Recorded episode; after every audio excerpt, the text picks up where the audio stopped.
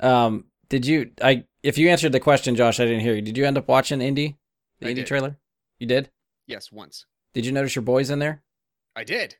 Yeah, because I had to do a double take. Sarah, I was like, did I forget that Boyd Holbrook was in this movie? I totally forgot if he was announced. I lose track of how many people are Josh's boy. I thought you were going to say DeSmulchin was in the trailer. And I was well, he's another one of Josh's boys. Yeah, Josh has a lot of boys. That sounds, we're not going to use that for the cold open. Josh signed off on it. It's fine. We're putting this in the cold open.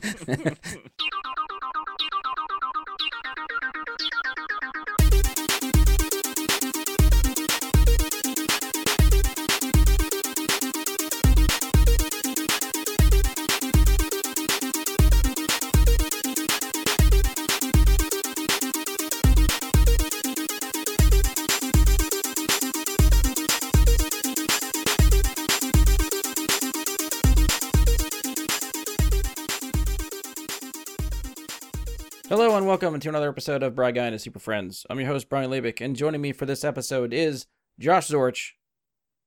Yes, I am here. Hello. And Mike Bradley.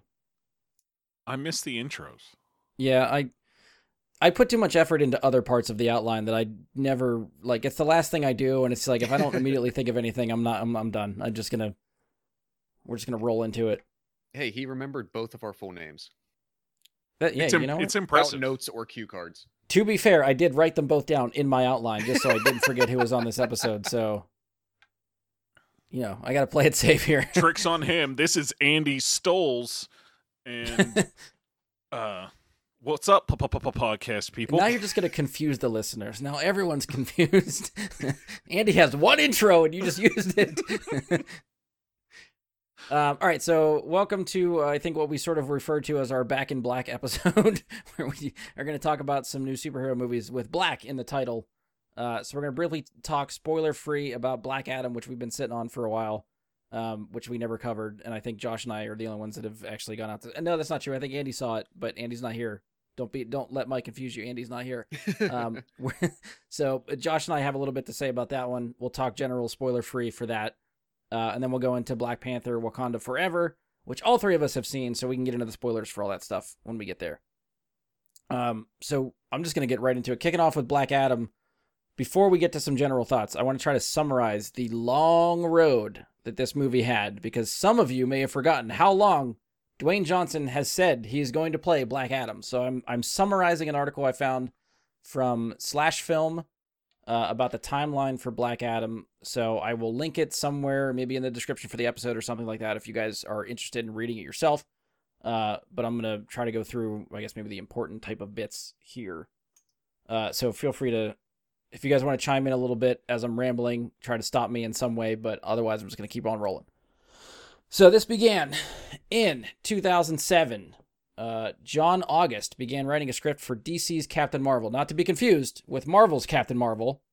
DC's Captain Marvel turned into eventually Shazam. So that's the movie that hit some roadblocks along the way, but was eventually released in 2019 with Zach Levi playing the role of Shazam. So before Zach Levi got the role, Dwayne The Rock Johnson, was rumored to be playing Shazam. However, in November of 2007, I'm already screwing this up.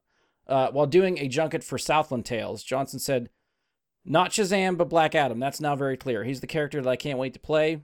When they first approached me about playing Captain Marvel, they said there was also this interesting character, too, called Black Adam. This was about a year ago on the set of Get Smart. I said, oh, okay, great." And that was, I guess, all it took to get Dwayne Johnson to play Black Adam. Fast forward to December 2013. The DCEU was just beginning with Man of Steel, releasing earlier that year. Johnson tweeted, "We just had a big meeting with Warner Brothers CEO, DC 2014. We will partner up and create the cool badassery." That's all we got. Summer 2014, while on the junket for Hercules, Johnson said, "I am putting my heart and soul and my bones into this role," and confirmed that he is still dedicated to bring this character to the screen. September 2014, Darren Lemke joined Shazam as a screenwriter. Then it gets reported that Johnson has signed on to play Black Adam in the film, presumably to play the antagonist to Shazam. Johnson then tweeted, "Kneel at his feet or get crushed by his boot. My honor to become Black Adam." So this is the first time he mentions Oh, and he also added hashtag anti-heroes. It's the first time he mentions this anti-hero role for the character. Fast forward another 3 years, January 2017. At this point, the DCEU is in a weird place. Batman v Superman underperforms, Suicide Squad overperforms, and Justice League was on the way. Johnson posted on Instagram about a meeting with DC and said, had a very cool and strategic meeting with the heads of DC about their entire universe. As a hardcore DC fan, to get a real sense of the tonal shifts and development coming in these future movies has me fired up. Something we as DC fans have all been waiting for a very long time. Hope, optimism, and fun. Even when talking about the most ruthless villain anti-hero of all time finally coming to life, prepare yourselves, DC Universe. So he's still hyping this up. Like, there's no... From 10 years, 2007 to 2017, nothing has happened with this movie, but he's still just... It's coming. I'm Black Adam. It's coming. He's the master of willing things into existence. Yeah, pretty much. January 19th, 2017, it was revealed that Warner Brothers expanded their plans. Shazam is still happening, but now Black Adam was getting his own solo movie. And as Slash Film mentions in their article, Johnson's star power had grown so much in the 10 years since he had first announced the role, they decided to give him his own movie for an unfamiliar comic book villain that no one really knows about. That's the kind of pull that Dwayne The Rock Johnson has at this point. May 2017, Johnson talks with MTV and continues to hint that Black Adam will face off against Shazam at some point. He says, we've had great discussions with Jeff Johns over at DC. This is a really, really fun, cool time for DC right now because they're in the process of truly world building and building out. We're seeing that with Wonder Woman and Aquaman. We have a few surprises down the line. So what we decided to do was actually create a scenario where Black Adam is having his standalone movie, Captain Marvel / Shazam will have his own standalone movie, and then we're building our world up, and then we can come together at some point, or at some other point. So they're still teasing this showdown. Whether or not that actually happens, I guess we're still waiting for that, but beside the point. September 2017, Johnson posted on Instagram following the release of It, saying, most of all, congrats to director Andy Muschietti for making such a defining film. You knocked it out of the fucking park. Great talking with you, man, and we're going to have some fun working together down the road. After that post, it was assumed Andy Muschietti would direct Black Panther. That didn't happen.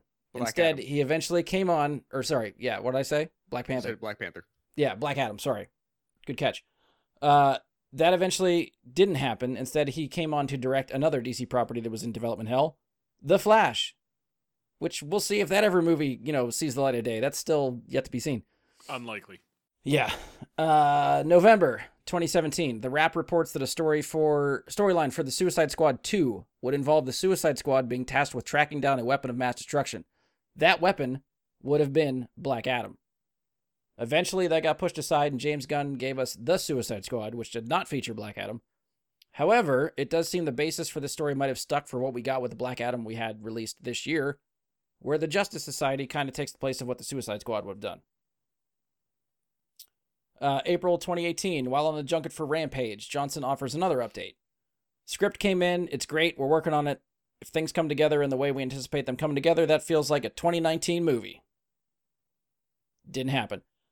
July 2018, at this point, we knew Black Adam movie was happening, but still weren't sure when it was going to show up in the upcoming Shazam movie. Johnson then confirmed that he would not be part of Shazam, but hoped that they would cross paths in a DC movie in the future. And then actually in a Vanity Fair article from August 11th of this year, Johnson had told the publication that the original story for Shazam was to have Shazam and Black Adam share an origin story, since they're basically born from the same thing.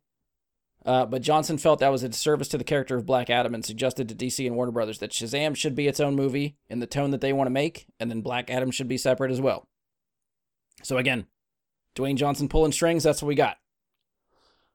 Continuing in July 2018, in the wake of Justice League's failure, Johnson had this to say to Variety.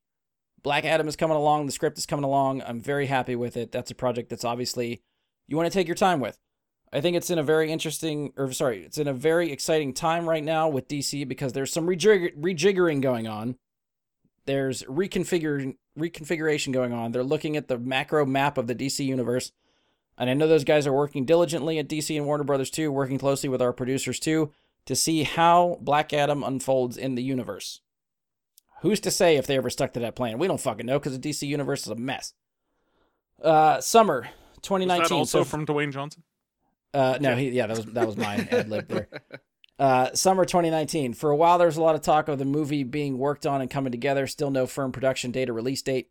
In the summer of 2019, I don't know how to say this guy's name. Jaume Collet-Serra was hired to direct Black Adam after just coming off directing Jungle Cruise, which starred Johnson.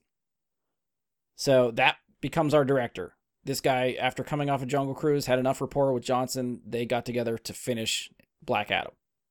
October 2019, Johnson teases the production will start in July of 2020. Now, if you remember what happened in 2020, that obviously didn't happen. November 2019, he followed up with an Instagram post with concept art and poster and the release date of December 22nd, 2021. Didn't happen. April 2020, which is when the pandemic hit, Johnson confirmed that the production schedule has been delayed due to the pandemic. At the time, he thought production would ramp back up at the end of the summer or early fall. That didn't happen. August 22nd, 2020. We're knee-deep in the pandemic, even in the summertime. These are all the in-person events like Comic-Cons, conventions, all that stuff getting canceled. Warner Brothers debuted DC Fandome, which was an online fan event where they talked about their upcoming slate, had a presentation for a lot of stuff. So during that, they played a teaser trailer for Black Adam, which featured concept art for the film, narrated by Johnson, and set up the story of Black Adam. So that's our first kind of like real footage, not footage, but like video teaser that we got, which again, from 2007 to summer of 2020, before we got any type of like video. And I don't know if we mentioned Black Adam, but I think you can go back and listen to a podcast of us talking about what happened at the DC Fandome. We did cover that at the time, yeah. I don't remember what all we covered at that show, because I remember the Batman taking up a lot of our time there, I think, but yeah, that might have been something we covered. You can go back and listen to that somewhere 2 years ago. Plus. Yeah, if I was doing my research, I would have pulled up what episode number that was, but I'm going to make the audience find out for themselves. There you go. April 9th, 2021. Johnson posts on Instagram and shares a photo of the start of principal photography for Black Adam. And then that culminates to the movie finally releasing October 21st, 2022, just under 15 years since it was first talked about that he would take the role. That is a long fucking time for a movie to get made. Yeah, but they got it in under 15 years. You know, I'll tell you this. It is one of the few movies that you can say without a doubt survived development hell for that long and got made. Yeah, it's pretty impressive. I think there is a handful of movies you could say that about, and I could probably think of less than five right now. So having not seen the movie, I'll say that I think part of the reason for that, one, you have Dwayne Johnson, this rising star who is actually dedicated to the role and wanting to play it. And he is like Mr. Squeaky Clean box office smash. So if he wants something to happen, he can kind of make it happen. And you also have this aspect of, from it, like, I don't really know the character because I don't really read Shazam comics or Black Adam comics. I guess if he has his own series, I don't even know. Yeah. But from people that do, they all seem to think he was perfect for the role. Yeah, I don't know if that's true, but if you have this, you know, box office megastar really behind a project, especially at DC where they need that kind of thing to be a success right now, keeping it rolling makes sense. Yeah, I think DC's definitely relying on The Rock's star power to get this movie going. Yeah, I mean, it's been out for what, like 2 weeks, 3 weeks, 4 weeks? It's like mid-October at this point. Yeah, it came out end of October, 21st of October. So like 4 weeks, 5 weeks. Five. Yeah, five, 6, somewhere in there, because we're December 1st, so yeah, five, 6 weeks, you know, month and a half-ish. Yeah, okay. So just a couple quick numbers. Box office for Black Adam opening weekend domestic $67 million. Current worldwide total $378 million. When I tried to look up the budget, they were saying between 195 and 200 million for the budget for this movie. So to break even, it's still got a way to go. Yeah, you're figuring it's usually the general rule of thumb is doubling the budget to break even. So you're figuring $400 million. Worldwide to just break even for the movie, which currently they're still under that. Not by much. They still could hit that number because I think it's still in theaters floating around, but you know, it's still got a little bit of ways to go. For what probably they were expecting to be this big draw, probably I would think they predict at least $500 million for this movie based on The Rock's star power and superhero movies in general, but I didn't actually look up to see how it compares to other DC properties. Like maybe this is a good amount of money for a DC superhero movie. Well, it was an odd time, in my opinion. It was an odd time to release it toward the end of October in the middle of horror movie season. Yes, it can be counter-programming, you could argue, but it was also 2 weeks, 3 weeks before, less than a month. It was within a month of the release of Black Panther. Yeah. And I just think the time of year, like this would have been good in August. I know you're going to hit it later as far as like Black Panther numbers. I assume you have those. Yeah. Has Black Panther already earned more than Black Adam? Yes. Oh, God. Yeah. There you go. I assumed that to be true. I just wanted to say, like, Black Panther's had less than half the run in theaters than Black Adam, and it's already earned more. Yeah. So it should not have tried to compete with it. I'll squeak in real quick. I did look up that episode of the DC fandom discussion. It was episode 198 from September 7th of 2020. There you go. It feels like ages ago right now. It does. It's not that long ago, but it feels forever. We've all aged 10 years because of 2020. Oh, for sure. Yeah. Yes. Yeah, I agree. So that's all I got for prefacing the movie. Like I said, Josh and I are the ones that seen it, so we'll try to talk quickly and just kind of general spoiler free. This was originally intended just to be a Black Panther episode. Then Josh was like, I kind of want to talk about Black Adam. So we're going to just kind of shoehorn this in there a little bit. So okay, Josh, what do you want to talk about Black Adam? Okay. So Brian, you got to see this before I did. And one comment you made to me, which granted means like I wasn't going into it completely pure because I had, you know, someone's opinion going in. I planted the seed. You incepted me.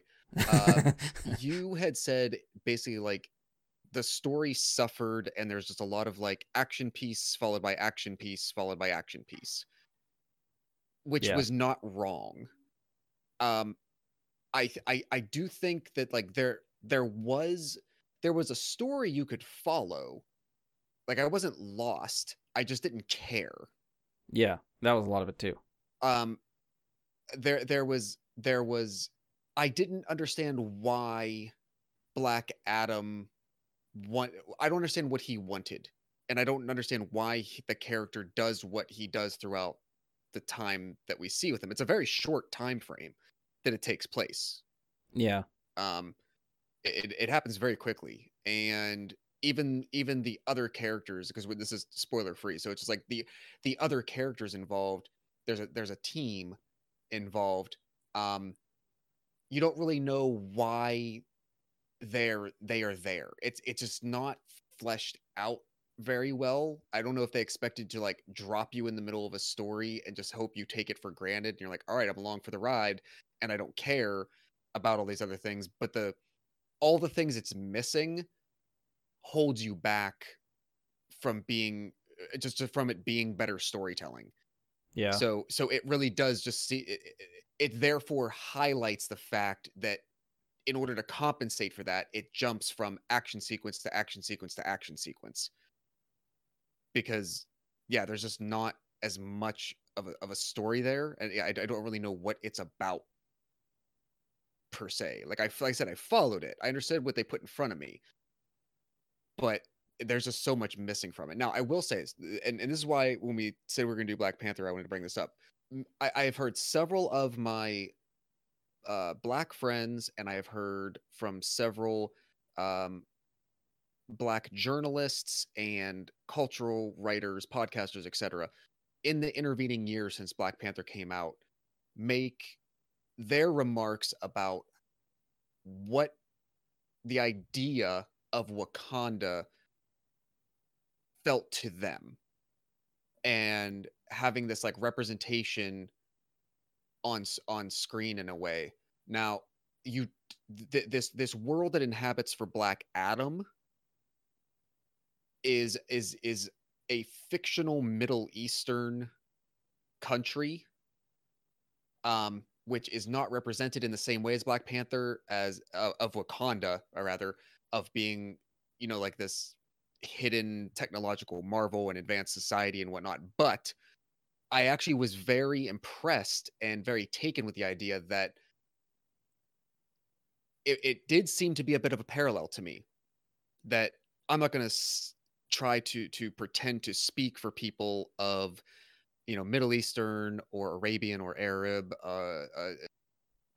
heritage, culture, any of that. But the setting of the story and the way that it positioned the people affected by the story, I actually saw a lot of parallels between how Wakanda sits for Black Panther and how the city in Black Adam stood with that. Yeah, I could see that in a way. And actually, I was, like I said, I enjoyed that part of it, and I was very impressed by the way that was handled. Yeah, I mean, the bottom line is representation matters, right? So it's nice to see a focus somewhere else that's not white America. Very much. And also not done in a way that, in my opinion, wasn't inherently done just in a way of, okay, even though this is fictional Middle East on planet Earth, it's of course, you know, run by it's a destructive government run by, you know, an ISIS type substitute organization. Like it didn't seem like they were trying to even most media. I mean, look at something like the show 24, look at the recent Amazon show, Jack Ryan. Even now, still 20 years after 9/11, depictions of a Middle Eastern city, Middle Eastern government, society, all of it. It seems to still be very like locked by the way that American, especially American television and movies are made, locked into a very like one-dimensional kind of imagination. Yeah. This didn't do that. It really didn't. It was a country in turmoil, but it could have been any country in turmoil. It happened to be in a fictitious country of that part of the world, right? But yeah, but I think that was handled in a very, very good way, and I will give that as a very big positive.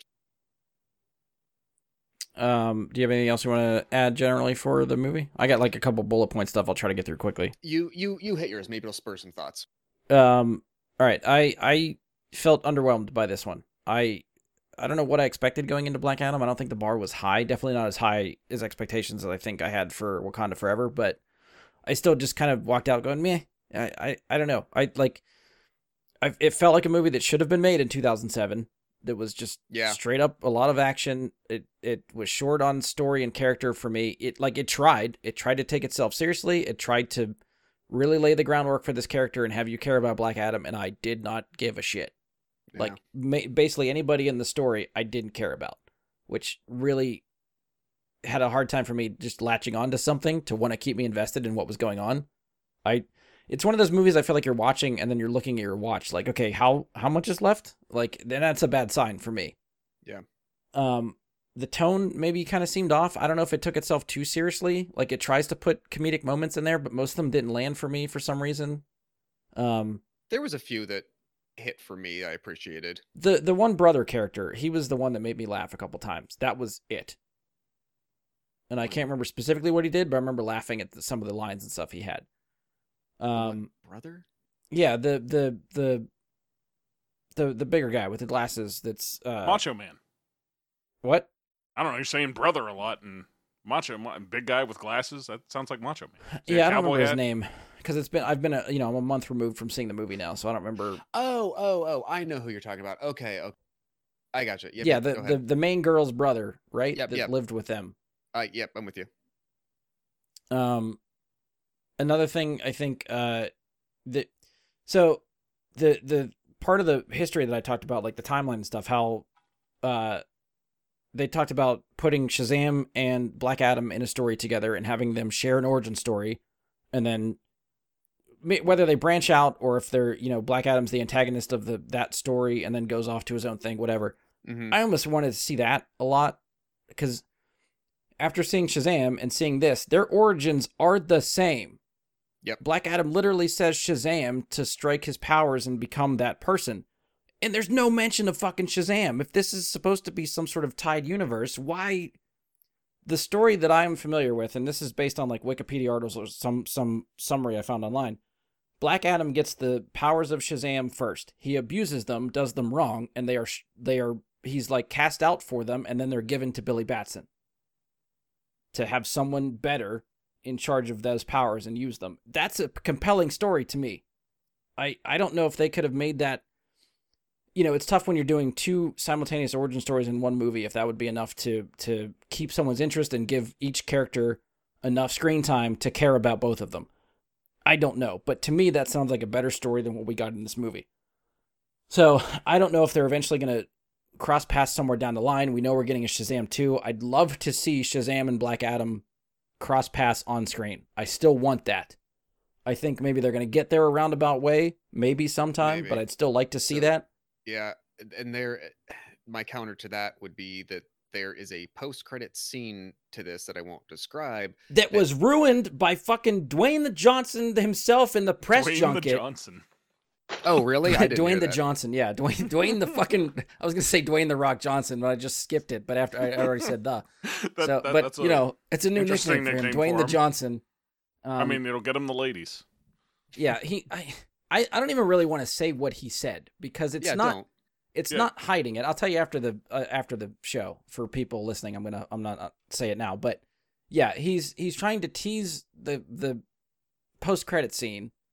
The phrasing he used to tease it gave the whole fucking thing away. That I was not surprised at all for a moment. That I thought should have been very cool. To be fair, I know, having not seen the movie, what the post-credit scene is it's because everywhere. Of what you're talking about. Because of literally 2 days after the movie released, it was all over the internet. Between him posting about it himself, you know, another character actor showing up online and just talking freely about it after 2 days, like, no one gives people the time to get out and see these things. It's like, if you don't see it opening weekend, you are fucked. Yep. Well, and then they use that as the additional... marketing fodder, like right. The next commercial after that is you're basically seeing the end credit scene. Like, oh, come look at this. Well, you just showed us the 30-second clip you're gonna see in the movie. So what the fuck do I care now? But that's a sore spot for me. I'm sorry. I didn't hear any of that ahead of time. But yeah, I think into it, you know.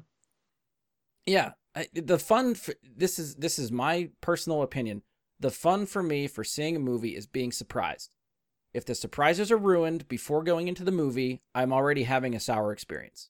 And if it's done by the fucking studio that makes the movie, that's just shit marketing, and you guys don't know how to sell your product. That pisses me off. And with this discussion today being about Black Panther as well, there is something that happens there specifically similar that they kept under wraps that I knew nothing about when I saw the movie, and I was so excited for it. We'll talk about it when the time comes, when we get to spoilers for that. But comparing the two and how they handled it, one hit and the other one I already know about isn't going to hit because I know about it having seen nothing of the movie. So Marvel knows how to hide their end credits, and the way they get spoiled is from just the internet in general, which is bound to happen regardless. That's just why people like Josh and I, probably even Mike too, just avoid certain sections of the internet around release day because you know that stuff is going to leak and you don't want to hear about it. And at least Marvel, I think, has done a pretty good job of, yes, they might eventually include that stuff in marketing and commercials somewhere down the line, but they give you 2 to 3 weeks to see the movie before that stuff shows up in the commercials. And I respect that. And to be fair, I'm not even referring to the post-credits of Black Panther. Oh, okay. All right. Yeah. That's what I was thinking of. But closing remarks, I'll say just for listeners, this is not spoilers. It's in the trailers, previews, if you would see it. But... This Black Adam movie features Hawkman, Dr. Fate, Atom Smasher, and a character called Cyclone. All these other characters are part of this story, and while the acting wasn't bad, I thought it was good. Even with those actors, like Aldis Hodge is playing Hawkman. Freaking Pierce! DC pulled one of the miracles and got Pierce Brosnan into a comic book movie. To play, he was my favorite part of the movie. Dr. Fate. Yeah. He's good. His acting is good. It's there. It's just you. they, like I said, they dropped you in the middle of something hoping you're going to care about it, but they didn't give you enough to go on to care about anybody in the story. That's the unfortunate part.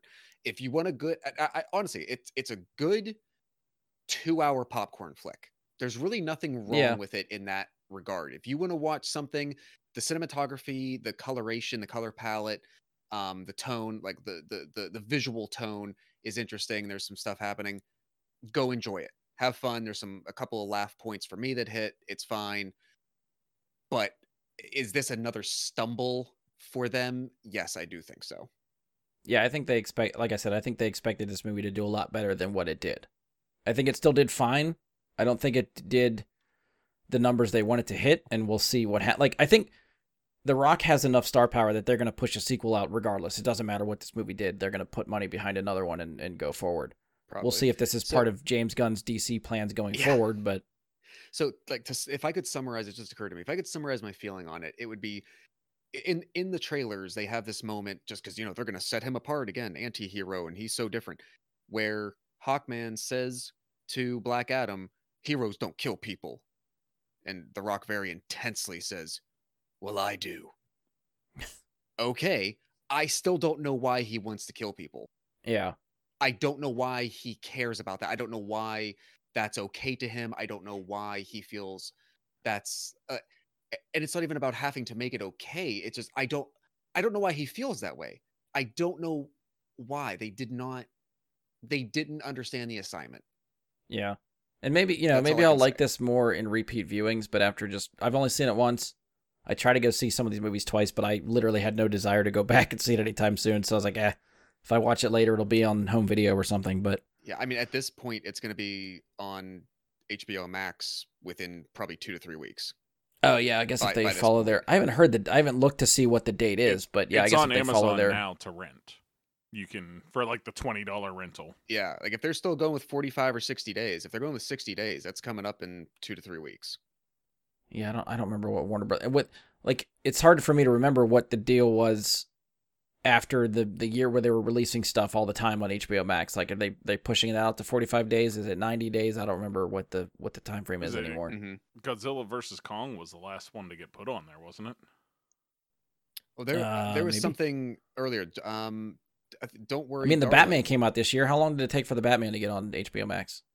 No, I mean, like, to fully release. Like, I guess, like, same day as theater is what I'm talking about. Oh, it had to be something the end of 2020. Okay, that stopped at the end of 2021. I think Dune was the last one that maybe did that. Okay, that's because that would have been November, December somewhere. Yeah, but pretty much everything that's been theatrical this year has been like a 45 to 60 day window. Okay, that's Warner Brothers property. Yeah, I was trying to think like when the Batman was, because that's, I know there's another high profile release that ended up on HBO Max. Okay, yeah, so maybe there's a 45 day window then. So yeah, I guess if you're curious, keep an eye out for HBO Max. Maybe you can watch this for yourself pretty soon. I'm looking at you, Mike. I mean, when it's on something I'm already paying for, yeah, I can see. You know, even then, maybe I'll consider it. December 19th is the date, by the way. Yeah, that's close. All right. Yeah, 60 days. Yeah, I mean, I will watch it at some point because I'm still curious, but it's not a character that I've ever really cared about. Yeah. So it's not something where I'm like, oh man, I must see that, you know? I mean, I think there's some cool imagery there. I think the effects look really cool. I don't think there was a problem with most people's acting. I think there were some characters that really annoyed me, and I can't really tell you why off the top of my head. I mean, is it Fast and the Furious, the superhero movie? I mean, is that what we're talking about here, basically? Like just constant action, like Michael Bay superhero? There's some stuff that I think the action definitely goes over the top a couple times. Agreed. But yeah, it's funny. Like Josh was saying, I think that for characters that don't really know what they're doing or care about, like for a movie called Black Adam, for me to walk out going, "Man, Dr. Fate was pretty cool." Like that's a miss. But isn't that Pierce Brosnan? Yes. Yeah. Yeah. Well, I mean, Pierce Brosnan's fucking cool, so that's right. But he has like a third of the amount of screen time that Black Adam does. That's all he needs. He's Pierce Brosnan. In terms of cool, that, but like, The Rock's again, a cool dude. Call the movie fucking Dr. Fate if you want to walk out talking about Dr. Fate. So, to be fair, it's a cooler design of a character too. I know what Dr. Fate looks like. Yeah, and it's a pretty cool design on a character. But his portrayal, and he was more compelling. You wanted to know more about him. Yeah. You enjoyed the time you spent with him. Like Black Adam, you're like, again, I have no idea why he's thinking what he's thinking, why he's choosing what he's choosing, what he thinks he's achieving. I don't know what he wants. I don't know what he needs. I don't get it. I hate to just make a straight up value judgment, but Pierce Brosnan is a much better actor than Dwayne Johnson. Dwayne Johnson is Dwayne Johnson. He is who he is in every role that he plays. It's a cool dude. He's entertaining, but is he ever really any different? Yeah. So maybe that's why. I'm just surmising without having seen the movie. Well, that's much, much more than I thought we'd spend on Black Adam. So. Well, I was gonna say, Josh, do you want to wind down and end it with a rating? I don't know if you have a rating on the top of your head for this, or either way, we'll close it down and move to Black Panther after this. Rating or not? I'll give it a 5. Okay. Not I'm leaning 4.5 to 5 somewhere in there for me. It's just middle of the road. Meh. It's an average rating of 4.75. That's good. Cool visuals. I'll probably, Sarah hasn't seen it, so I'll probably, if she wants to see it, I'll watch it again with her. Kind of thing. Yeah, and I think it's one of those things, after another viewing, my rating may change one way or the other, but for now, after first viewing, after, a month after seeing it, that's where I'm at. All right, so let's jump into the Marvel Cinematic Universe to talk about the 30th film in that series, which is Black Panther, Wakanda Forever. I didn't realize it was 30. Yep, number 30. The film that closes out Phase 4. That's right. So looking at some box office numbers, opening weekend for domestic for Wakanda Forever was $181 million. That's just domestic. Yeah. Yeah. Current worldwide total, $606 million. So yes, it did beat Black Adam's $378 million for worldwide, and it's still making money. Wait, did it beat it in its opening weekend worldwide? You said domestic was 180. Did it go over 370 worldwide? I didn't look at the worldwide for opening weekend, so I don't have that in front of me. I was going to say, it might have done it. Let's just say maybe. Yeah, it had to have been close. Compared to the original Black Panther opened domestic weekend, $202 million. So this is just a little bit under what the original Black Panther did. Original Black Panther ended its theatrical run worldwide with $1.4 billion. I don't think Wakanda Forever, maybe at the pace it's going, is going to hit that. That's a big number. Yeah, we'll see what kind of legs it has. I think it definitely has a chance to get over 700, 800 million. I don't know if it's going to crack $1 billion. I mean, Avatar's coming up in a couple weeks, so that's going to eat some Black Panther money. 331 million was the worldwide total. All right, so it's still under... a little shy. Yeah, but it's pretty damn close. I was trying to look up some of the records that Wakanda Forever had set in November, or even just some of the other movies that came out this year. Top Gun Maverick is the one that seems to have a bunch of records for this year. Like, that's the movie that seems like it's staying power, at least in the theater, is the one to beat.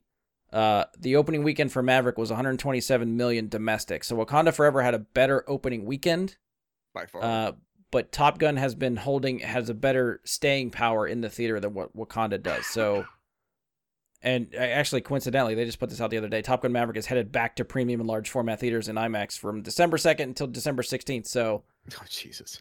At that point, those screens by December 16th, that's when Avatar comes out. So it's going to take over IMAX again. So, but on a side note, for anyone that's listening to this and you have not gone out to see Top Gun Maverick or haven't seen it at all, fucking get to the theater to see this goddamn movie because it is awesome in IMAX. That is your PSA for today. You will see Brian there at least twice. If you go just once, he'll be coming out of his first viewing and into his second as you're going in. I have thought about going back to see it in IMAX because I don't remember if I saw it in IMAX the first time. I might have just gone to Dolby every time because it was just so fucking good in Dolby. But yeah, and IMAX is a different experience, so it might be a little bit different, but still awesome. Anyway, so those are some of the box office numbers for Wakanda Forever. Mike, I know you didn't get a chance to talk too much for Black Adam. So for Wakanda Forever, general spoiler-free thoughts on this movie. What do you think? It was very good. It was very well handled for the difficult situation they were put in. It's an unfortunate thing to have to make a movie in the way that they did. But they did it with class. They did it with grace. They did everything right.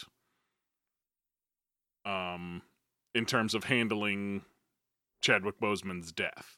Yeah. Everything was done right, I think. Personally, it felt all correct. It was... I don't know. I think in general it was very well done, but I don't know that the whole movie as a whole was great. Yeah. I think it was extremely good, but I don't know if it's getting to that top tier the way that the original Black Panther did for me. Yeah. Josh, what do you think? I absolutely loved this. I went back. When we talk about like why, you know, things earn the money they do, like 2 weeks before this opened, I mean, we had our tickets for our show, you know, the day they went on sale, but about 2 weeks in advance of the of the release, I got a text from my mom asking my sister and I if we would like to go see this with her. And she asks if, well, first she asks if we could go on Friday afternoon. And I'm like, Mom, I'm not retired like you. Plus it's opening weekend. And I know you don't pay attention to this stuff, but probably everywhere is sold out beyond belief. We did end up finding like an early morning screening at a Cinemark at like 10:30 in the morning on Sunday. We found 3 seats. My sister has never seen an MCU movie. She doesn't self-assess. I even asked her that day. She's like, no, I don't really like movies. They're not really my thing. I can't pay attention. I just don't do movies. And while my mom had come to the... she had started bringing my nephew... years ago, pretty much starting with like Guardians 2, and she would bring him when Sarah and I worked at the theater, and we would all make a little like field trip out of it. And so she's just kind of accompanied us. Like she came that night. I don't know if you guys remember. She came the night of opening night of Endgame. Like I got her a ticket. Yeah. She came with us. I sat next to her. There was a lot of us there that night. That is true. So like, it kind of became a thing, but it's not anything she's paid attention to. I doubt she's gone back to watch, you know, most of the older, like, phase 1 and 2 movies. But she said in advance, like, have you seen the preview for this movie? This looks beautiful. It is that kind of thing that is getting people interested in this film. Yeah. And at the end of it, my sister... And I think her and I, for similar reasons, like namely the like loss of a sibling storyline. But like, given the comment my sister made about like, I don't really do movies, she was like, "Holy crap, that was amazing!" And my sister is an educator, so and she's a social studies history educator, so yeah. That's at a lot of levels for her. Then she came from a place of history, social studies, cultural studies, etc. She's like, the production design on this and the attention to detail was freaking amazing. Like, yeah, that's what they do. That's what they spend all the money on. I was really taken with this. Seeing it basically back to back. I saw it Saturday afternoon and then Sunday morning. I think it's mainly the actors, it's the handling of the storyline. I think to expand on Mike's point about handling, and Mike, the choice of words of class and grace were very, very good. But everything that they interwove in it made absolute story sense as well. Yeah. I heard later someone say that this was not a tribute to Chadwick Boseman, but it was more of a wake. It was kind of sure after the funeral for an audience. But it was also the wake for the characters. Everything that they did and all the writing decisions they made, 1,000% made sense for those characters to lose a brother, a son, a leader, a boy, a husband, a whatever he was to them. made absolute sense.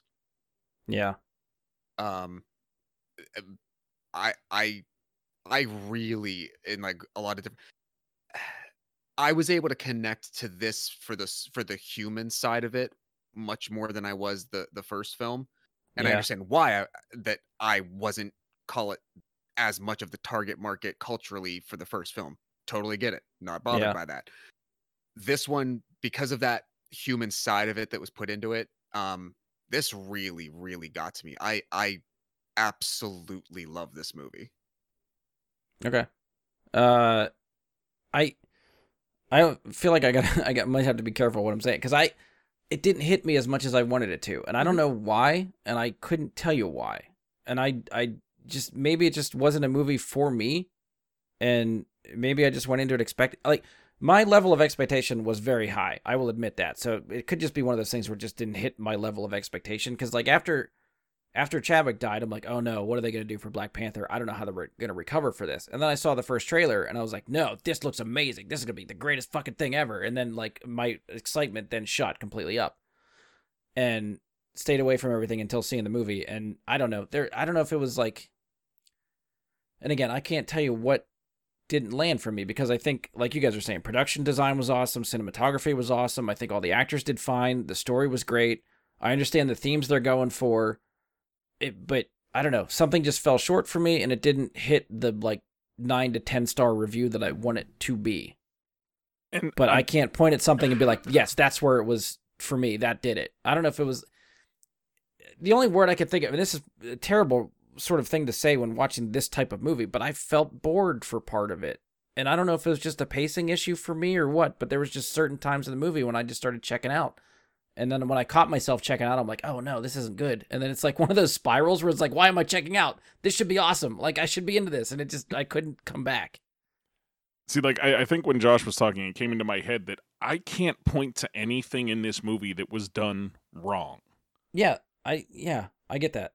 But I feel the same way that you do, where it didn't hit that, 9, 9.5, 10 for me. It wasn't there, but there's nothing I can point to that say man, they didn't get that right. I feel like they got everything right, and they hit the tones they wanted to hit. And I don't want to spoiler my review, my rating for it. Well, you can wait till the end for that. But it's not as high as it would have been. And I can't really explain why. It's just one that didn't hit the same way for me that I would have liked it to. Yeah. All right. Well, I don't know. Anything else general spoiler free, or I think we're ready for some spoilers. I can throw out the warning. Yeah. All right. So we'll go into spoilers. So if you don't want it spoiled for Wakanda Forever, pause this now, come back after watching the film. Otherwise, we cannot be held responsible if you hear something you shouldn't have. You have been warned. Spoilers to follow. Wee-oo, spoiler. Wee-oo, spoiler. Something like that. All right, we are spoilery time. I don't know if there's anything specific you guys want. I mean, we sort of touched on it in the general review. Mike sort of talked about it too, but Josh, how they handled Chadwick Boseman's absence. Mm-hmm. What do you think? I think creatively, tremendously, from a storytelling perspective, as I said before, from the people who have to make art. Not having a real life person who previously inhabited the role of something, I think it made complete sense. Yeah, of the story choices they made. I think it was obvious that about 95% of the Namor arc would have pretty much been about the same. Yeah, if Chadwick was still there. I'm not sure if I'm not sure if his mother still would have ended up dying. Maybe she would have. There's certain changes, of course, that they had to make, but I don't know. I think from just an art creation standpoint, I don't think they left any donut holes. I think it just absolutely made sense. Yeah. And I'll echo Mike's words again. The class and grace that they used of knowing, okay, there's real life people who connect to these things because it's art and because they're actors and whatnot. So we're going to make something for you as well to get through that, but we also have a story to tell. Yeah, we actually have to do something. So that's why that I think the idea of just like it happening immediately, that's how the story opens. He's dying, he's dead. They have a funeral, and then the characters mourn. Your journey is with their loss, which I think that's maybe what I connected to, because it's not, I didn't have to focus on what I thought about Chadwick Boseman, the real life person, being dead the whole time. I was watching, and they were not necessarily my avatar to that either. I didn't have to see myself reflected back. I was watching a sister struggling with the loss of her brother and the feeling of her feeling of failure in not being able to save him, and the struggle of a mother losing her son so soon after losing her husband, who then is also the leader of a country. I just got to watch them as the actors and the characters. And it was more of like a tangential sort of mourning that I feel that I did about the character and about the actor as it happened.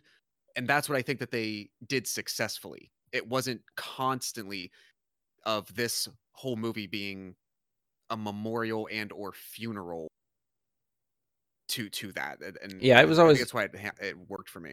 It's curious how much of it they'd pepper in, like if it just open the movie and be done, if they'd really focus on, like, if you'd see pictures or art or something of Chadwick or T'Challa just throughout the movie completely. But it does, like you said, opens with his death, and then it shifts to Shuri, and then she's basically the focus for the movie, and it's just how she deals with that event and how it affects her.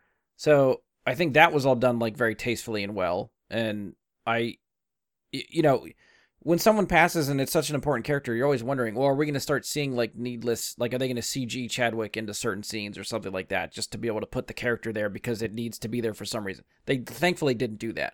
Yeah. Any clips we see of T'Challa and Chadwick are pictures and scenes from past movies that they just sprinkle in as sort of flashbacks, with which works very well. Mm-hmm. But yeah, I was good with all that stuff. Mike, is there anything spoilery that you want to talk about for how they handle Chadwick? Or there's a couple things, and I think I'd echo a little bit of what you said. But my first point, that I guess neither of you guys made, is that they didn't waste time trying to tell us how it happened. Yeah, they did not waste time making up some story to have it happen. They just, we don't need that as fans. We know, you know what I mean. We don't need that. It just happened. We accept it. We don't need a story about it. And I think they learned, because the way they handled this versus the way they handled Carrie Fisher's passing, and I say they because it's both Disney, was so different. And this was handled so much better. Yeah. And I wish they had done for her what they did for Chadwick. And I think they learned, because I think they look back at that and they said, man, whoops. I feel like I'm going to bite my tongue, because I'm going to spiral into, well, the movie itself was terrible, and this was a much better movie than Rise of Skywalker. But yes, but I think they learned from that experience, because they had to deal with this twice in just a few years, where it's such a central character to the story they're telling that passes. Yeah. So I'm very glad that they learned well. Yeah, as far as that goes, it was handled so well, and it was so important that they didn't CGI him in any way, that they used just what he was. They used real footage. That was really important. Yeah. And I like the moments that, especially in as the movie's closing and she's just sitting on that beach, the memories that they chose to bring up all made sense for her. Yes. Right? It wasn't just random moments of look at him fighting Bucky, look at him out on the plains of Wakanda. They were all moments that she would have witnessed. Right. Some of them to me even felt like outtakes or bloopers or something from them filming Black Panther. It could have been. Because like the opening credits, like the same thing that they did for Stan Lee, they did for Chadwick with their, you know, their Marvel, I don't know what you would call that. Yeah. You know, the flip page thing, whatever you want to call it. Oh God. That almost broke me immediately. It was completely silent. So it didn't hit me. Because of what they did for Stan Lee, I already knew that it was coming. It was like when they did it for Stan Lee, it hit me. Sure. This time it was like I was anticipating it, so it wasn't like a oh no. It was just like, oh, okay. I didn't anticipate it, and the fact that it took me a few seconds to realize that it was quiet. Yeah. And then it remained quiet. And there's definitely just there's a human response to silence. Yes. Yeah. All right, shifting a little bit, I think the questions going into this movie was, okay, if T'Challa is gone, who is going to be Black Panther? So we got that answer in the movie. Shuri takes up the mantle of Black Panther. I really thought that was the obvious choice, and I really kind of thought they were going to not pick her because I felt like it was too obvious. I thought they were keeping it under wraps because it was going to be somebody else. I would have put my money on Nakia. Like, I really thought Lupita Nyong'o was going to be the Black Panther. But the story we got, it makes sense why she's not too much involved in the story going on and stuff like that. And I, you know, the story of grief and loss and how you deal with that is very much central to Shuri's story, which becomes part of the theme of the movie. And, you know, it fits with what we got. I think maybe this is one of the things that just left me a little bit underwhelmed or disappointed just because I thought she was the obvious one and I thought the movie would surprise me a little bit more, but I get why they did it and it all makes sense, so I can't fault it for that. But what did you guys think of Shuri taking Black Panther? I mean, I think she was the obvious choice. As you said, she's a member of the royal family. Yeah. So it makes sense for that mantle to pass to someone in that line, and she's the only one left. Right. Like, her mother's there, but her mother's an old woman at this point, and she's not going to be a warrior anymore, just the way that T'Chaka had passed it to T'Challa, even though T'Challa wasn't king yet. He was the protector, and it made sense for it to be the royal family. Having said that, I think Lupita Nyong'o makes a better action star than Letitia Wright does. Yeah. Just in general, Letitia Wright is a very petite woman, and I don't think she works as well as an action star, and I think that's part of the reason why I would have rather seen it go that way, but thematically and for the story, it would not make sense. Yeah. Josh, what did you think of Shuri taking the mantle? I think Mike hit the nail on the head. It just, story-wise, it was the obvious choice. I think the worry there is, unless you are going to introduce, like, if you're going to introduce someone like brand new that ends up taking it over, then you have to deal with that. But, you know, there was like a very small number of people that realistically that we've already met in the previous stories that could have done it. It was really, I agree. It was like Shuri, M'Baku maybe, or Napita's character. Like that's really it. It could have been Okoye. Like I'd say maybe. She's the only other person that would be considered. Yeah. Like nobody else is even in the conversation. Yeah. And I really kind of forgot like that the whole, one of the main plot points of the original Black Panther was that they, you know, Killmonger destroyed all the flowers. Mm-hmm. So I kind of forgot that point that, oh shit, they don't have a Black Panther because they don't have any more herbs to use to give them the power. So I was quickly reminded about that, I guess, you know, in the movie, and I was like, oh shit, that's right. That is important. Like, so that was, because it takes a while to finally see Black Panther on screen. Like, it doesn't really happen until like the third act of the movie. Oh yeah, like almost like closing. Yeah, it's the end. It's the final scene, like the final set piece, if you will, that you actually get that. Mm-hmm. Right. What do you think of Namor's introduction to the MCU? We finally get, is it, correct me if I'm wrong, is this the first character in an MCU movie to use the word mutant? To use the word in a movie? I was going to say, because I think they said it in the Miss Marvel show. They said it in Miss Marvel. But you know, those are Disney Plus series. Yes, part of the MCU. But I think this is the first they dropped the M word in a movie. I think you're right, because I don't even think in Doctor Strange, when like Xavier or any of them are up there in the Illuminati, I think this is it. Yeah. Okay. Yeah. Right. That was my guess. I'm glad you guys are on my case here. I would have loved if they had thrown in the little flare on the soundtrack at that time. Same. Just throw it in there. Anytime that shows up, I'm okay with it. I mean, even if it's not in reference to a mutant, just throw it in every now and then. It's an awesome song. Yeah. Josh, what did you think of Namor? I really dug it. I know it's a big departure, I learned, from the sort of comic book depiction and background of him, but it makes complete sense as to why they did it.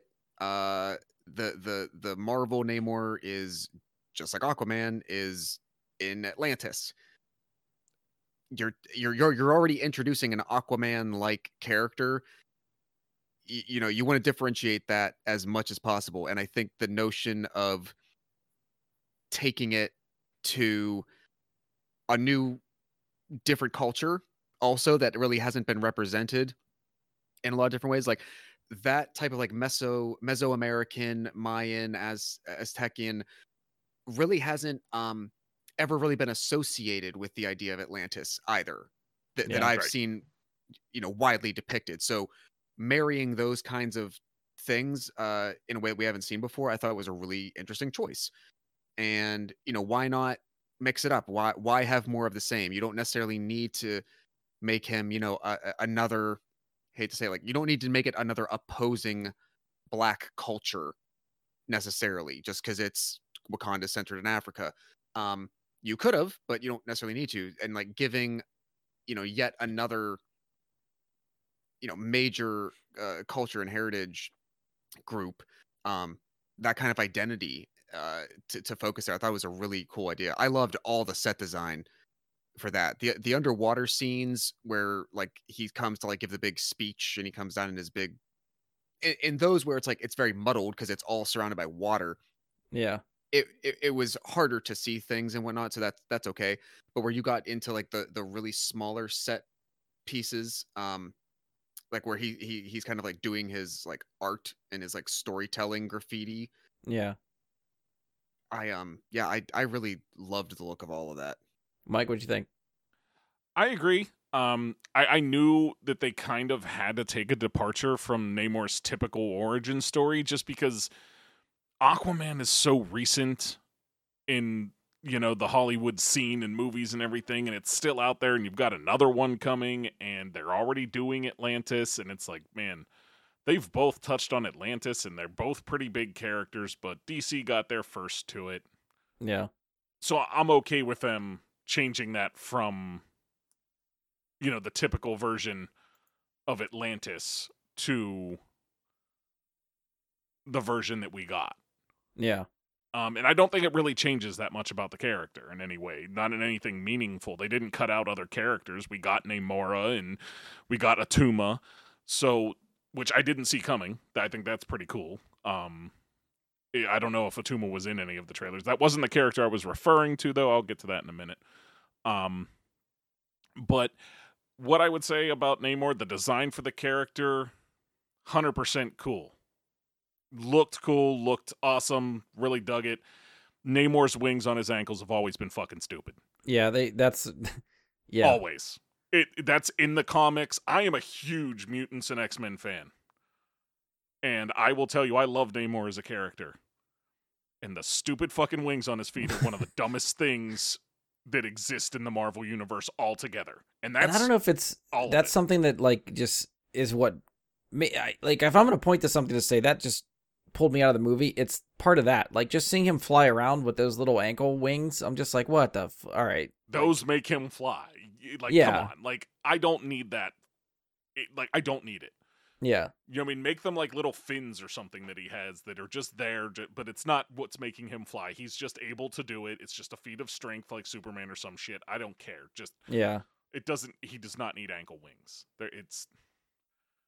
Or make it so that he's really into like sneakers or something, and he has like a pair of shoes that have that on them, or I don't know. the latest Nikes with wings on the side. I actually think something like that exists. Actually, like it's maybe not just like that, but I'm pretty sure something does.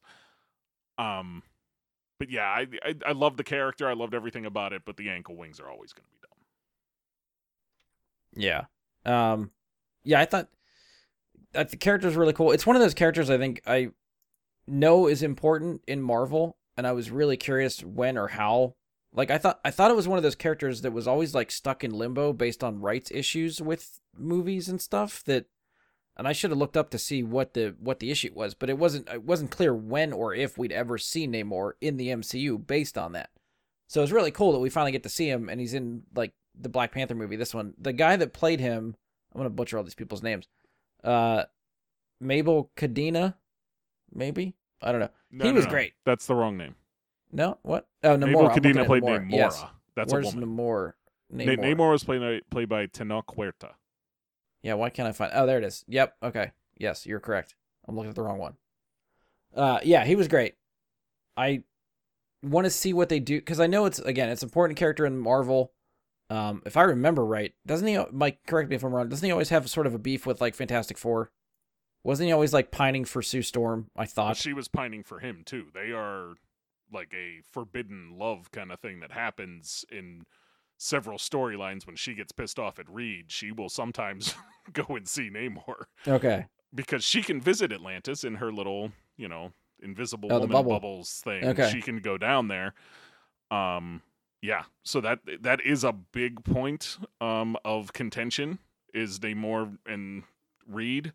Yeah. And the other is obviously with Wakanda. Happens a lot in the comics. Him and the Atlanteans and Wakandans are not friends. Okay. Yeah, so we'll see, Fantastic Four is on the horizon. We'll see if Namor factors into any of the storylines going forward with them. That could be something to keep an eye out for. They definitely hint that we're going to see more of them and Namor, so it's just a matter of when and where, I think, at this point. I actually think, if I recall correctly, there is a storyline that exists that is canon where T'Challa kills Namor. And that is the Avengers versus X-Men storyline, because in that storyline, I don't know if you know the whole story of it. Did you ever read it? No, I know of the storyline. I think that was recent. That was a couple years ago, right? I think. I mean, it probably 6 to 7 years at this point, I would say. Okay. The basic idea is that some of the mutants gain the power of the Phoenix Force combined between them, and it turns Cyclops into an international villain. Yeah. And a lot of the other X-Men join him because they're trying to like purge and kill Jean to try and get rid of it, and they don't want them to do that. Namor being one of them, the Avengers declare war on the X-Men, therefore, because they're all banded together because they do what they do. Namor floods Wakanda, like off the map almost. And in the end, T'Challa kills him for it. So it comes to a serious, serious conclusion between them. Doesn't the storyline end too with like Cyclops wiping out Professor X? Like, doesn't he just optic blast the shit out of Professor X and kill him? That's actually toward the end. Yes, he does, and that's actually what turns the other X-Men on him. And turned him into a complete asshole. Well, no, he had to. He, what's the term I'm looking for? Why am I missing the term? A criminal that's running away, fugitive. Yeah, that's it. That turns him into a fugitive, even from his own people. Where I think the only people that would deal with him after that point were Magneto and Emma Frost. For a good long time, they were the only ones that could even speak to him, and. Even they were like, man, what the fuck? Yeah, I remember Cyclops taking a dark turn for a while in the comics. Yeah. Other characters we got introduced. I don't know if this is the one you're talking about, Mike. Ironheart, her introduction into the MCU. That is the character I'm talking about. I saw her nowhere in any of... I saw one trailer for this movie. I didn't watch any others. Did not see any hint of Riri Williams or Ironheart. And I knew the character was coming soon, but I had no idea they were going to put her in this movie. It's I knew Ironheart was coming because they announced a TV show. Yeah, she's getting her own series. I knew it was happening, but I did not know she was going to show up here, and I did not expect them to give her a full suit of armor by the end of this movie. I thought she was going to be there tangentially. This was just introducing the person, not the hero necessarily. Having said that, it was an awesome surprise. I feel like they set her up really well, but they do not give her, I guess, like, as a partial origin story for this character at the end when she's in the suit and she's actually able to fight and stuff. I'm like, okay, I don't feel like they set that up. Yeah, they're filled like there's a gap there. Yeah, like, she went from, like, I can design stuff, and I've been working on an Iron Man suit, to now I went to Wakanda, got some vibranium, got to make a really awesome one, and I know exactly how to use it in combat. Perfect. Yeah. Like, okay, I feel like that's a quick jump. But it was still awesome to see her, and Dominique Thorne is the name of the actress that played her. Did a fantastic job. Love her. She's great. Yeah, so, I agree. Looking forward to that. I think one of the characters in the movie that I wanted more screen time with.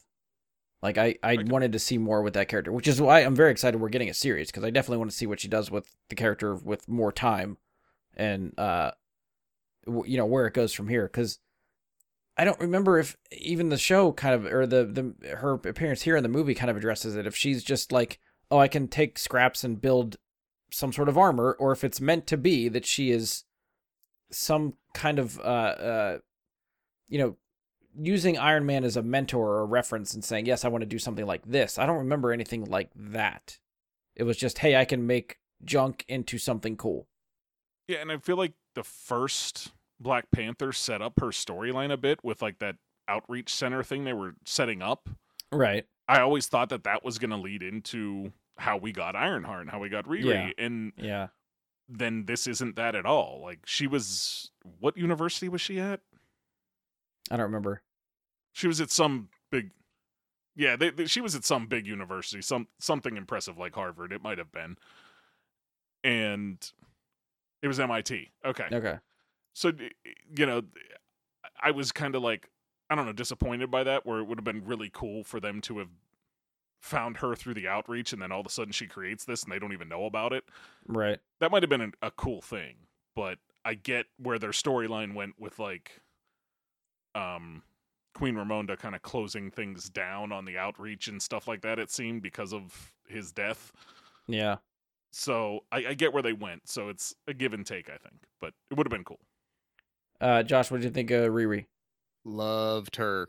I did have the spoiler. Well, I call it a spoiler, not really, but I watched the Comic-Con panel, and she was announced as part of the Black Panther cast there.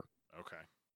Now, granted, as the movie was playing, I kind of forgot about her, though. So as her moment comes up and they say, like, oh, she's a student, I immediately, like, that's when the light bulb went on, and I'm like, oh shit. I was very pleased with that. I agree that there's some aspects of her that had to move more quickly than absolutely made sense, but I think they at least did a really good job in establishing her personality, and I think her behavior and her choices make sense. Yeah, in every moment. They're at the climax, you're just kind of taking for granted, like, oh, I guess she's a smart tech person. She knows how this works. Okay. Yeah. Like, I thought there was going to be more significance with, like, the name Ironheart, and, like, you see her cut out the iron heart, and it's like, oh, okay, this might have some significance. They never explain it. You just, okay, it's an Ironheart. If you're a comic book guy, you know what that's for. But yeah, I mean, it's not like they ever give her a name, though. No one ever calls her that yet. Right. And maybe that's something we will eventually get in the show, like earning her the title or something like that. But I thought her personally, the fact that she made a heart out of iron, I thought that might be significant for the character itself, that she would have some connection to that. And that's why we got a name, or I don't know why you just cut a random heart out of iron and just not, I don't know. To me, I felt like there was more there that needed to be explained or at least talked about, but it never came. I think we may get a further explanation in the show when she creates her own suit, because if you remember at the end, they do not let her leave with her Iron Heart or Man suit, since it's not technically Iron Heart yet. I don't know what to call it. Or any of the designs or the data. Yeah, so she doesn't get to leave with that, so she has to make her own again. Yeah. And I feel like that will incorporate her title in some way. Yeah. I could buy it. Any other surprises or favorite moments for you guys? I'll just talk about characters in general, I guess. I freaking loved Angela Bassett in this movie. Yeah. I really liked Letitia Wright, too. I was genuinely very impressed by her. But there's so many moments that Angela Bassett just that opening with the United Nations, like I man, she had my the hair on my skin was raised. That was a really good setup, and she did so well with this character this time around because they let her do it. This is Angela Bassett we're talking about. We know she's a quality actress. We know what she can do. I just feel like the first movie didn't let her do a lot of it. They didn't give her room to work, which I get she wasn't really a central character. But letting her kind of take the reins for large portions of this movie was a really good choice because she killed it. She did great. And as you would expect, I guess is the point. She is a great actress, so we got to see that in action this time. Were you surprised they killed her? Yes and no. Like, as soon as they pulled the two of them out of the water, I knew they weren't both going to make it, and I know that Riri's going to make it, so... Yeah. It was like, story-wise, man, they're dragging Shuri through the ringer on this. Yeah, I thought it was going to be enough for her to lose T'Challa. I didn't think they'd go as far as taking her mother, too, but once it was there, I was like, oh, no, they're going to do it. And I think thematically... or at least why they did that, in part, is because we see at the end of the movie, she gives up the throne.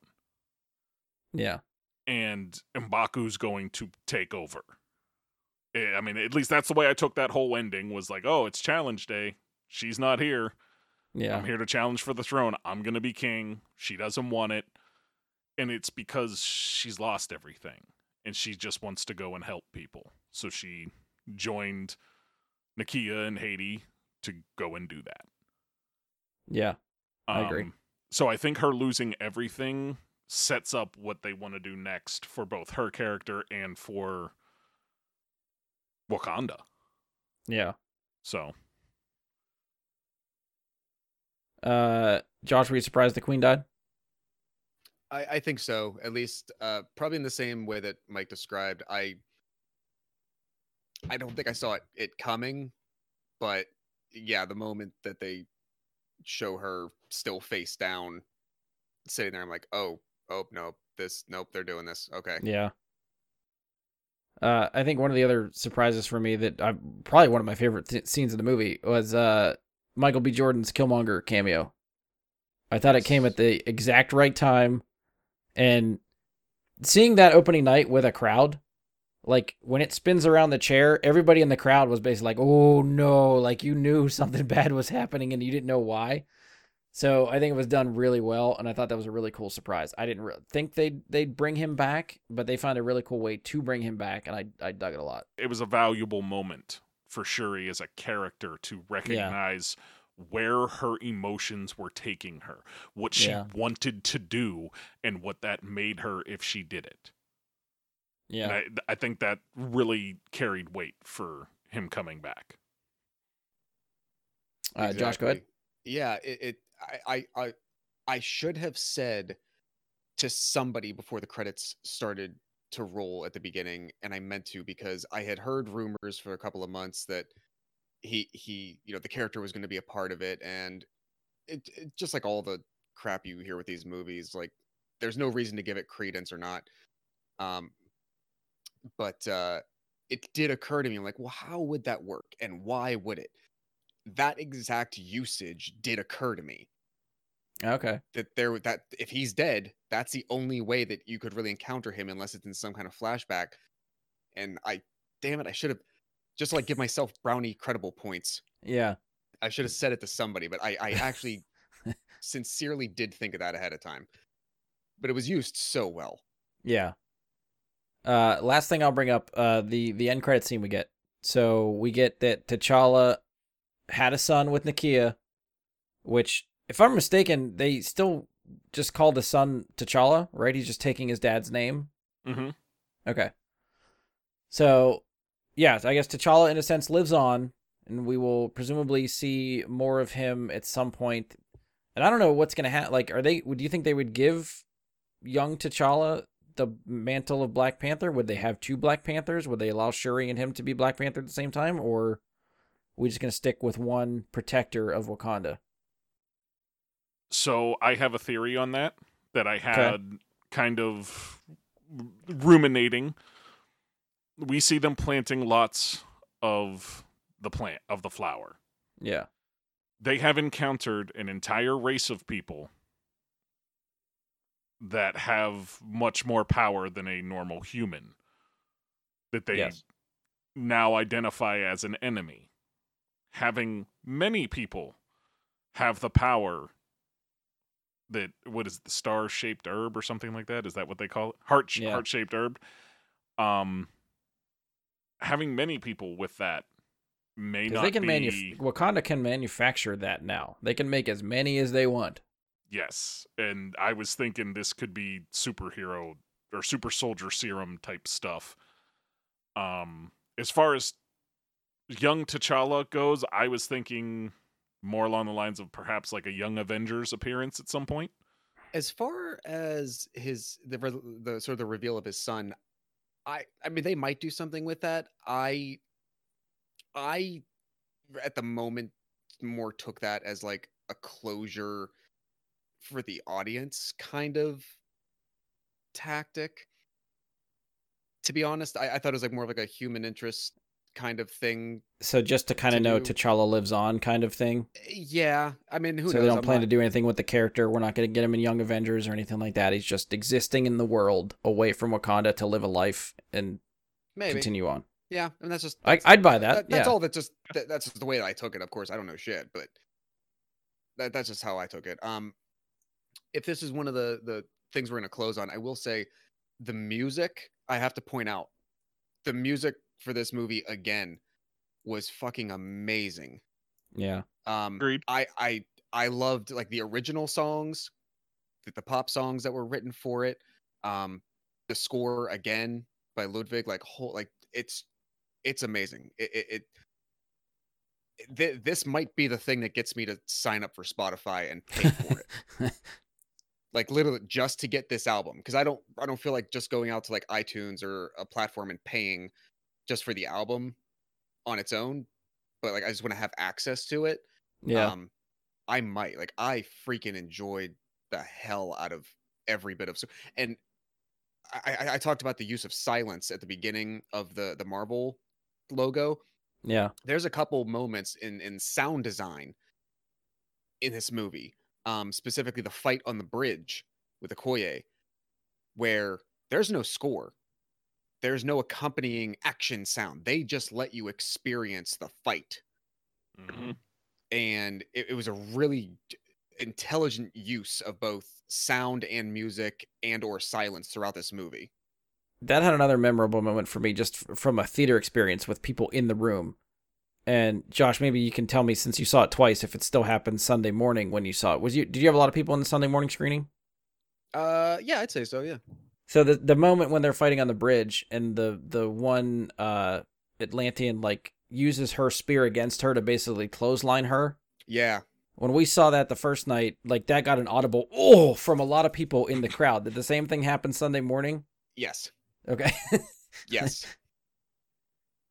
That's the stuff that's just fun to me, just to get that instinctual guttural reaction from people watching a movie. It's not happening to you, but just to see it happen on screen to somebody else and just go, "Oh, that hurt." And a moment like that would not have occurred if you had a big bombastic fight score going on. The impact of the force and the perceived force, obviously it's all fake, but the perceived force of hitting a thing that we all know as vibranium that's so hard that's going to wreck you, and it dislocates her shoulder. you're not going to get that if you have. So yeah, like the choice at times, and not just in that scene, in others where, like I said, the use of silence sometimes was just as profound as any song or music they could have used. I just want a real quick opinion from you guys too. The fucking armor that Okoye gets and the other Dora Milaje girl get, the Midnight Angel. Yeah, I thought that armor was fucking stupid. Was anybody else with me thinking that was stupid? Yes. Okay. I did not care for that armor. I don't know why. I don't know if it was the design of it or what. I always thought the Dora Milaje were so good they don't need any extra bells and whistles. Just get up there and kick some ass. I'm presuming it's a comic book source material creation. I think. But I think it's just like a helmet. I don't know, something once you get to your face. Yeah, it has hair. Yeah, I think. Like, that, yeah, why would armor have in hair? The back.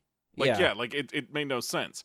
But at the same time, we talked earlier about how fucking dumb the wings are on Namor's feet.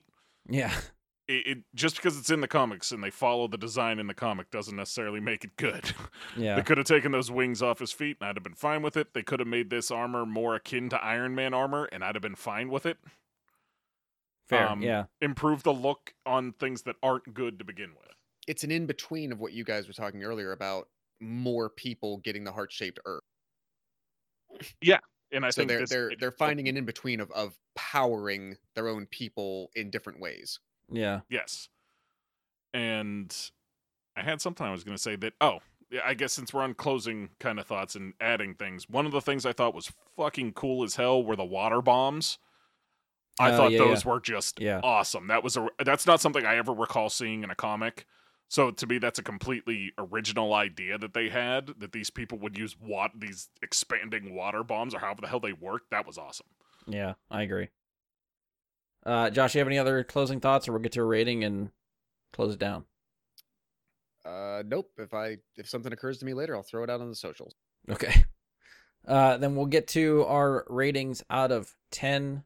Mike, I'll just start with you. If you have one in the bag ready to go, what do you think out of 10 for this movie? It's an 8.75. I give it just under that 9 to 10 kind of area. Just because, I don't know, there's something I just can't. Like I said earlier, I just don't have an explanation. It's not that there's anything wrong. It just wasn't up to the level of the first one for me. Yeah. It's like that Seinfeld episode. There's just a quality about it, right? There's a quality. Yeah. Josh, what did you give it out of 10? I feel like it's going to be high. We'll see how high you go for this rating. 9.8. Oh, very nice. Okay. He's ditching the quarters system that we had in place. He's going to any number. Yeah, I think I'm gonna end up the lowest out of all three of us. I right now just have it 6.5, and it seems really like a big hit for what this movie is. And again, I don't have anything I can point to be like, yes, that's the part that dragged me down for this movie, because there's a lot of it I really like, and I don't know if it's just like Endgame has ruined me for a lot of stuff, and like that's the bar for Marvel now. And like when I get to a point where I'm really excited for a movie, I want it to hit that level, and I should temper my expectations, because not every Marvel movie is going to be Endgame and Infinity War type of stuffs, but I don't know. So I'm hoping that number pumps up after a second viewing, because I did only see this once. So I don't know if I will get to it again in the theater, but definitely when it finally comes to home video, I will definitely watch it again and see how I think the second time through. But yeah, after one first viewing, it didn't hit me the way I wanted it to, and maybe, like I said, maybe the movie is just not aimed at me, which I am fine with. And I think what you're getting at, I think, is less of a problem with this movie and more so a problem overall with Marvel's Phase 4, in that it needs to get going somewhere as a whole. Yeah, Phase 4 didn't really have too much Marvel direction. The whole Marvel universe, yeah, it's all over the place. Or where it's going, yeah. So you hit this penultimate point of Phase 4, where in Phase 1, which was like that first setup we had for the original Avengers thing that ended with Endgame, we got Avengers. That was the end of Phase 1. It's a much bigger crescendo, I guess you could say, to end on than this was. So I feel like the MCU kind of having this feeling right now, like we're going to find out where they're headed eventually, and we just keep getting dragged along a little bit. I think that's part of it. is that I want things to go more somewhere all around. More universe-affecting implications. Yeah. I mean, I guess on the outside looking in, like, you know, give it 2 years ago, I probably would have said, like, Wakanda Forever was going to be the one to, or at least Black Panther 2 would have been one to lead into or set up more of what's coming and into the phases. And now I feel like I'm more excited for Ant-Man because I feel like that's going to give us more of a direction to where the phases are going from there, which is a sentence I never thought I'd be like, oh yeah, Ant-Man over Black Panther 2. Hell yeah, for sure. That's going to be the more important movie. To be fair, Ant-Man was the most important series in saving things in Endgame. So. Fair. Yes. Point taken. All right. I think that's it for us. We're going to close it down. So if you enjoyed the show, please support us. Leave a 5-star rating and review. Be sure to give us a share on social media. You can follow or subscribe to the show. Keep up with us on Spotify, iTunes, Google, Anchor, Stitcher, Amazon, hopefully anywhere you're listening to podcasts, you can find us. Search us out on Facebook. Search for Bry Guy and His Super Friends or facebook.com/BryGuySuperFriends. You can send us questions, comments, topic suggestions, any of that stuff there. Hit us up in an email, bryguysuperfriends@gmail.com. I haven't checked it in probably 6 months. It's still there, but if you want to hit us up and send us some surprises, that's the way to do it. Hit us up on Twitter @BGSuperFriends. For now, we're still there. We'll see what happens to Twitter in the coming years and months. Feel free to follow me on Twitch @JediBryGuy. That's Jedi with an I, Bry with a Y. Anytime we decide to do another live show or live recording, we will do it there. If you want to randomly see me play some video games here and there, I'll also do that there. And that is it for us. On behalf of Josh, Mike, and myself, thank you for listening, and we'll talk to you next time.